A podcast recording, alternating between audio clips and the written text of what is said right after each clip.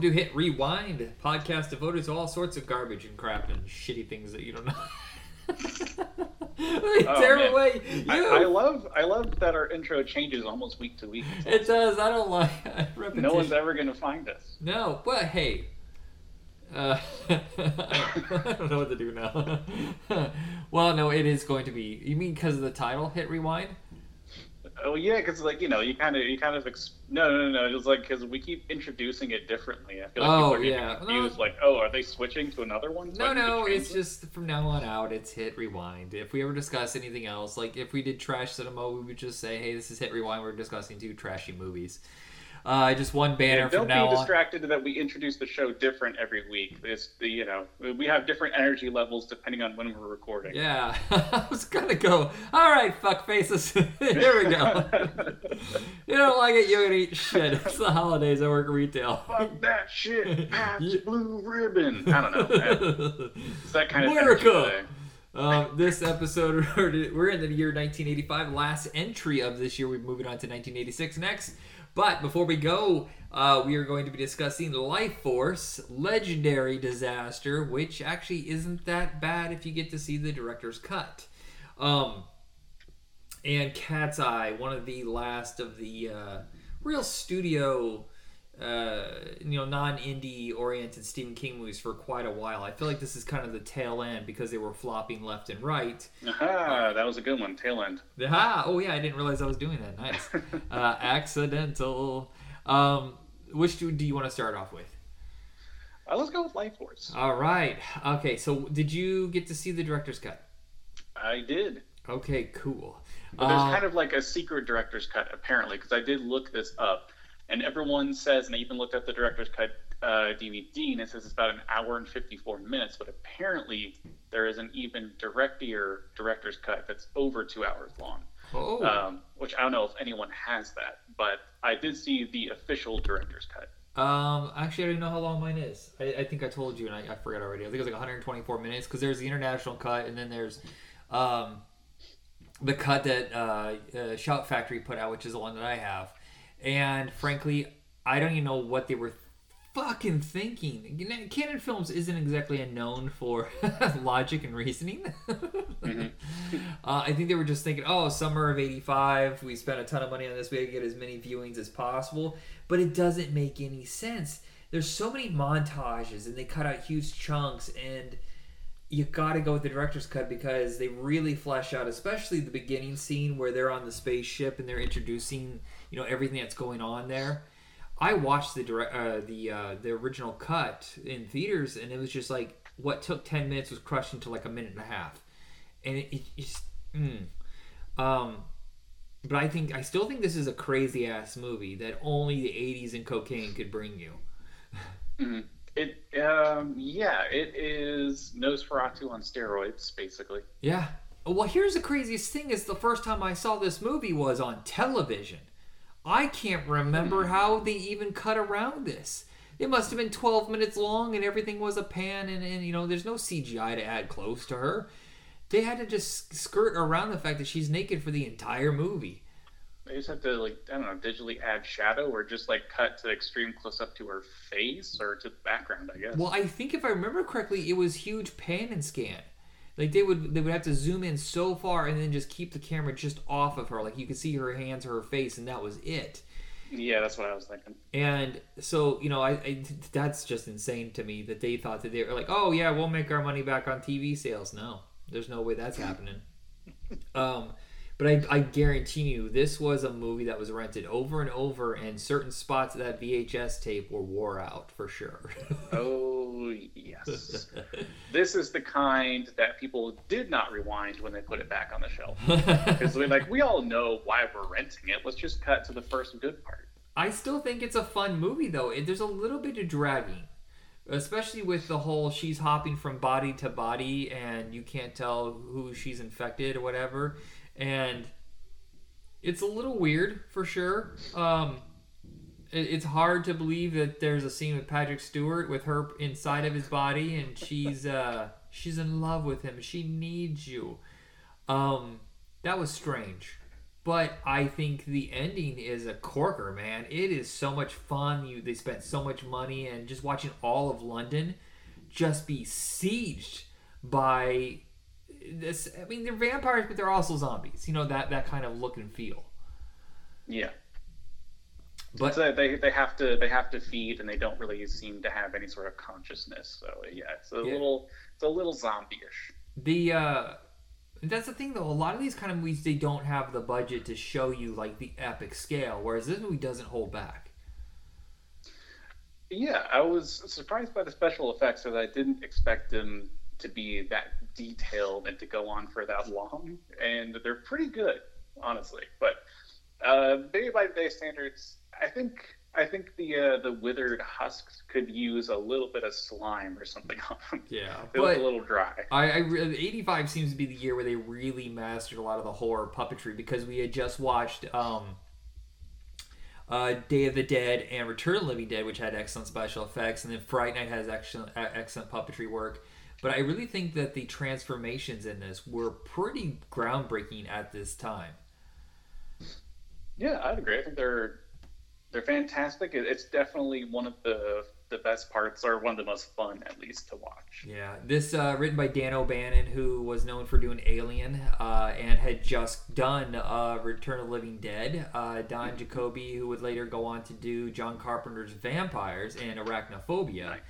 Um, so you got some horror pedigree in here, and of course the legendary Tobe Hooper, who this destroyed his career. The three picture contract that he signed with Cannon Pictures destroyed everything that he had built up with Poltergeist. People started saying that he didn't direct it, that Steven Spielberg took over, that he was addicted to cocaine and he couldn't be controlled. And uh, you know, over the last couple years, that has really been like cleared up, and that's not true. Spielberg helped him out on Poltergeist. He didn't take over; he just helped him with the action sequences, is what he kind of did. And the cocaine thing, yes, uh, some of it's true, but it didn't destroy him. He was still able to do his job.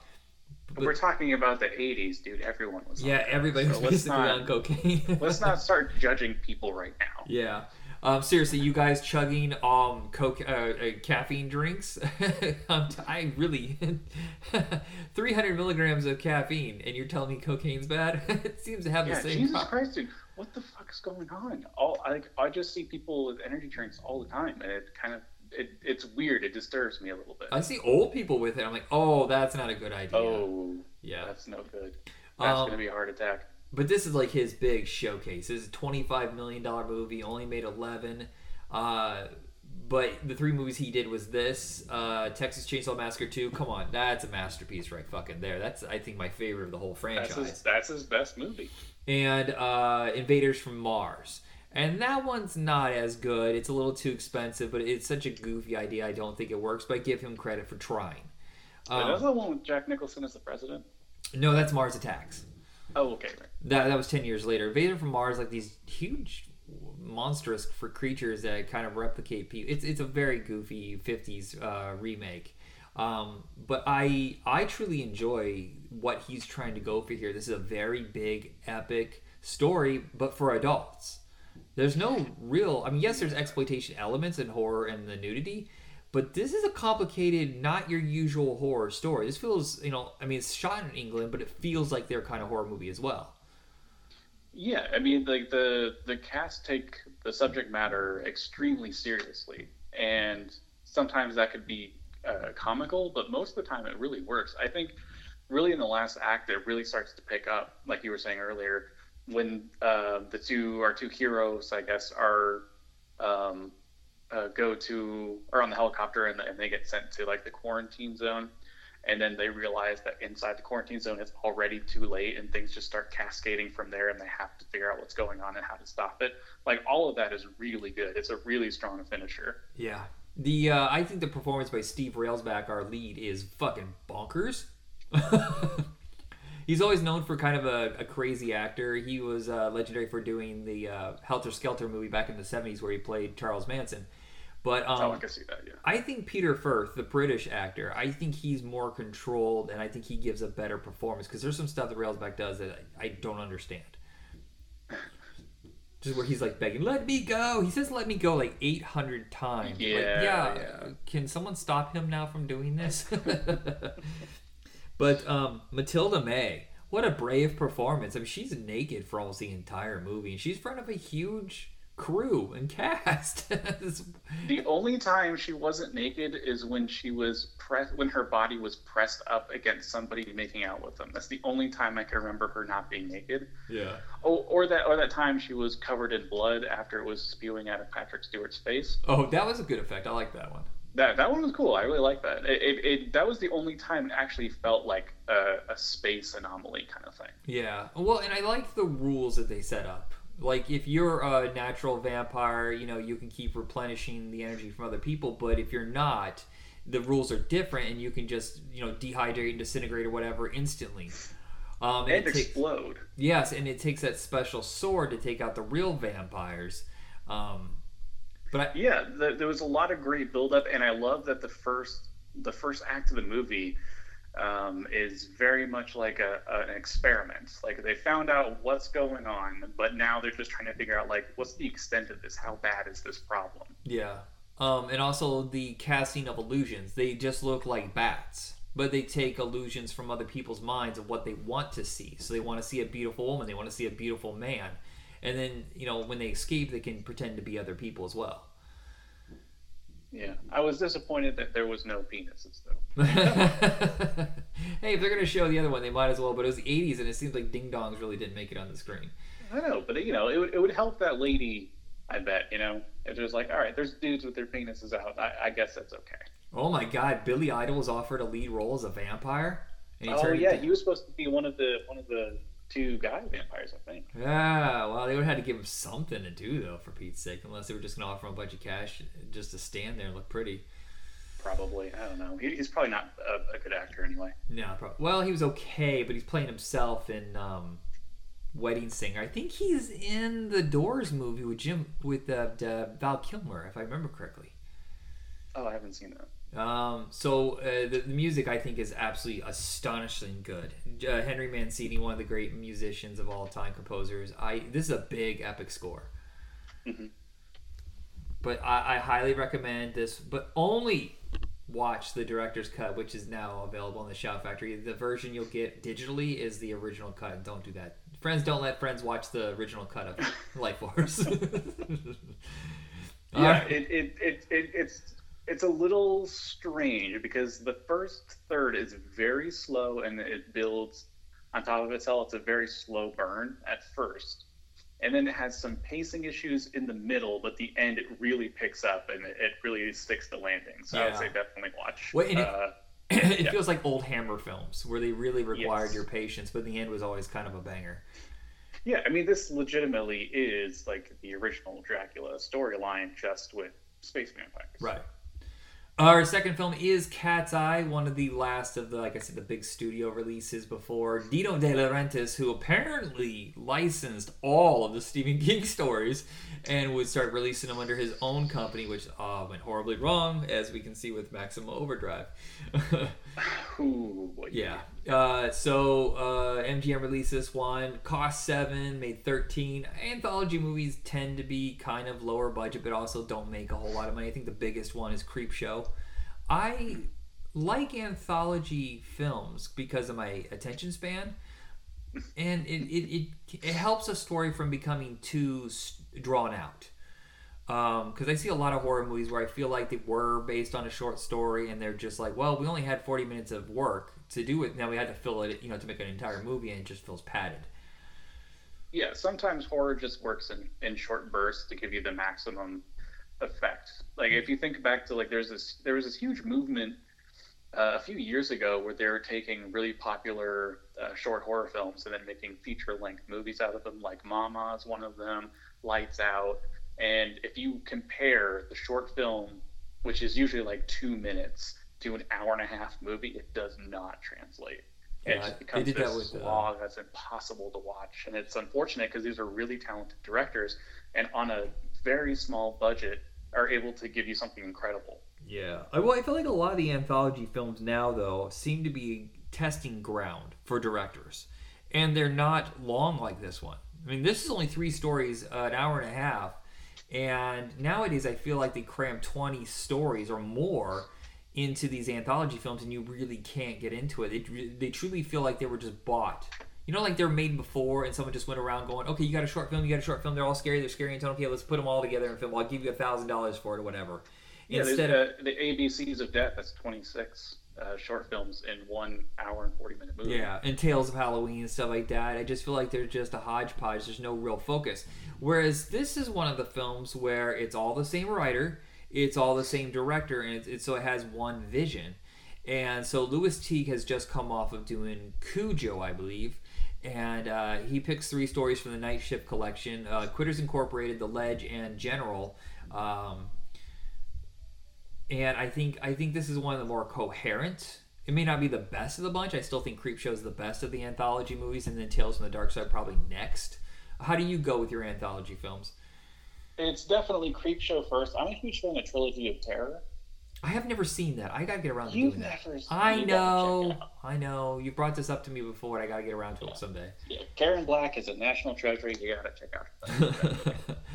Um, so the three stories in this one. The first one is Quitters Incorporated with James Woods trying to quit smoking. Alan King is the guy running the company, um, or the self-help, whatever you want to call it, and is absolutely ruthless in his methodology. And this isn't the best one, but I do love the tension of every single time he turns around that he thinks he's in the clear, he's fucked.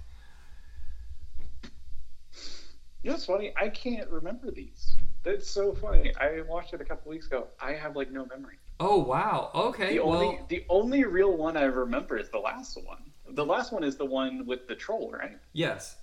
Uh, yeah, that's the really the only memory I have. That's oh man. That's okay, not good. You're gonna have to. That's not good. yeah, okay. Take the take the lead on this. I'm sure we'll come back. Okay, so this is the one where James Woods he's desperate to quit smoking, so he goes to Quitters Incorporated, run by Alan King, and he's he thinks he's joking when he tells him that every time you smoke, some major thing is going to happen. I'm going to beat your wife.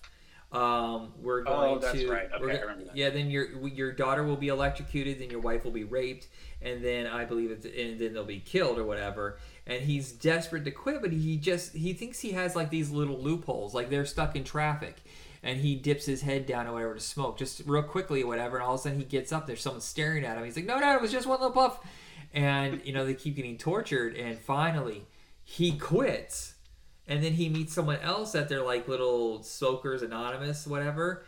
And one of the persons shows that his wife has quit or that they have quit too but his wife's fingers are missing. So you really know how dangerous this truly is. Okay, yeah, that's that's more familiar now. Sorry, I couldn't jump in, but well it is the holidays Um, as well so. yeah. So yeah, that's so funny that like uh, until you mentioned the guy made the him, made him that deal, that's when I that's when it I, it just suddenly snapped. Yeah, okay. and of Um, course James Wood is always fantastic, so you're not gonna get any complaints from me about that. yeah Um, he's a piece of I- shit in real life and turns out he's Yes. really good at playing a piece of shit but i, I can Oh, yeah. separate the actor from the performance I mean, usually, uh, yeah, he is. He always says bring a good performance, and it's also notable that his best roles are him being an asshole, like uh, his character from Casino, um, or from Videodrome. Right. He's I- supposed to be a hero. I really like this movie he did called Cop. It was about a serial killer, and he's kind of a reckless, uh, doesn't play by the rules. I mean, that's a little cliche, but he he's really on fire in that fucking movie. And uh, nobody, ever, I don't know anybody who ever talks about it, but it's really good. Uh, what year is that movie? Check it out. Eighty nine, I believe. Oh, okay, sweet. Then we have not missed it. No, we haven't, and I'm going to try to get it on our Vudu account before. I just wanted to go on sale, damn it. um, and so, of course, the cat is a connective tissue to all three stories. I think it's a little forced, but uh, so in the beginning, it opens up. You know, it's running past the car from Christine with Cujo in it, uh, just as a nod to the old movies. And uh, so this is the cat that's uh, grabbed and thrown onto electricity to show as an example. It escapes, and then it goes to a high rise and you know that becomes part of that story. And I think that's my favorite one. Is um, this rich old man uh, grabs a Robert Hays who starred in um, Airplane, uh, tells him that uh, you're, you're cheating uh, with my wife. And you have a choice: I kill you now, or you walk around the ledge of this building. It's very, very high, and um, I'm going to throw all sorts of obstacles at you. But he doesn't tell him that at the time. He thinks it's just a simple walk around, and every fucking turn he takes, there's something. There's a bird pecking at his leg. There's a the guy uh, sh- uh, shoves open the windows or whatever. There's always something, and I'm terrified of heights. So this one really got to me. Yeah, this one, uh, not for the faint of heart. This one's a little intense, and you think it's it's kind of weird that it doesn't seem like it's going to be that intense, but it, really does uh, build every single turn.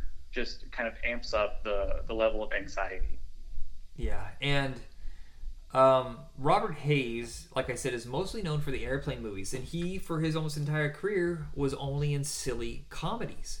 And I think he gives an excellent, surprising performance in this. I truly believe that he's terrified. They make me believe that he's up on that ledge, even though I'm sure it's like 10 feet off the ground. If that, yeah. Um, very well directed. The tension, I think, on this one is the best. The pacing on it's probably the best as well. Yeah, I mean, there's there's you know, not much to say about it. It's uh, very simple, pretty short, and pretty good. Yeah, and uh, the third and final chapter, the one that everybody know, talks about and usually remembers the best, is uh, the more fantasy element one where uh, Drew Barrymore, who um, has an appearance in all three of these as a different character. I forgot about that. That's the other connective tissue. Um, but the cat has now escaped from the, the high rise and now is over at Drew Barrymore's house, who is a little girl being terrorized by, uh, what is it, a gnome? An elf? A goblin? I don't know. Whatever you want. Oh, he just act like this the whole time. Ooh, look at you. um, I think they do a really good job with the special effects for 1985 of trying to make the two worlds because clearly it's a it's a, a, a little person in a suit and trying to juxtapose position that with what's really there. I think they did a good job of. And directing the cat, which is impossible to Yeah. do. I think they did a fantastic job. Yeah, and this is the one where it's really the cat's story because this one Yeah. he's not just a small part of it. Um, he's the main focus. He's trying to be, uh, you know, defeat the troll and save the little girl. Yeah, because the cat is always just kind of like witnessing events in the first two, and this one takes an active role. Yeah, and of Uh, course the parents don't believe her, and and uh, they think she's crazy, whatever. And I, I think this one's a lot of fun, but I still prefer the second one. Mm. I, I prefer this one. I mean, obviously, it's the one I most remember. Um, I I don't know. The, I remember. I think it's just because I remember seeing it as a kid, and that was the one that really stood out to me. And so this time around, I was just like waiting for that story to come up. Yeah, um, this one got a lot of really good reviews um, of the bunch. Roger Ebert and Siskel both loved it, and they hated horror movies. Yeah. um, Kevin Didn't Thomas. they shit on the thing? They shit on everything. Uh, every every horror movie they seem to just take a large dump on. But oh, and uh, Blade Runner. my favorite of this is Neil Gaiman. gave this a, uh, a solid review before he became known as a comic book artist or comic book writer. Oh, cool.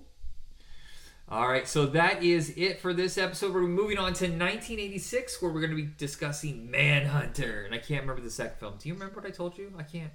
I No, I was just I was so pumped for Manhunter because I've seen that movie like five or six times, and I really want to see it again.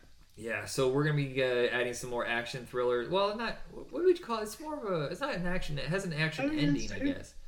But we Yeah, you know, yeah. we've been kind of stuck on the horror movies for a while. We don't do a whole lot of throws. Oh, the Hitcher, fucking Hitcher. Oh yeah, that's right. All right, so that's me two great movies we'll be discussing next time. And thank you everybody for listening, and have a good night. Good night, everybody.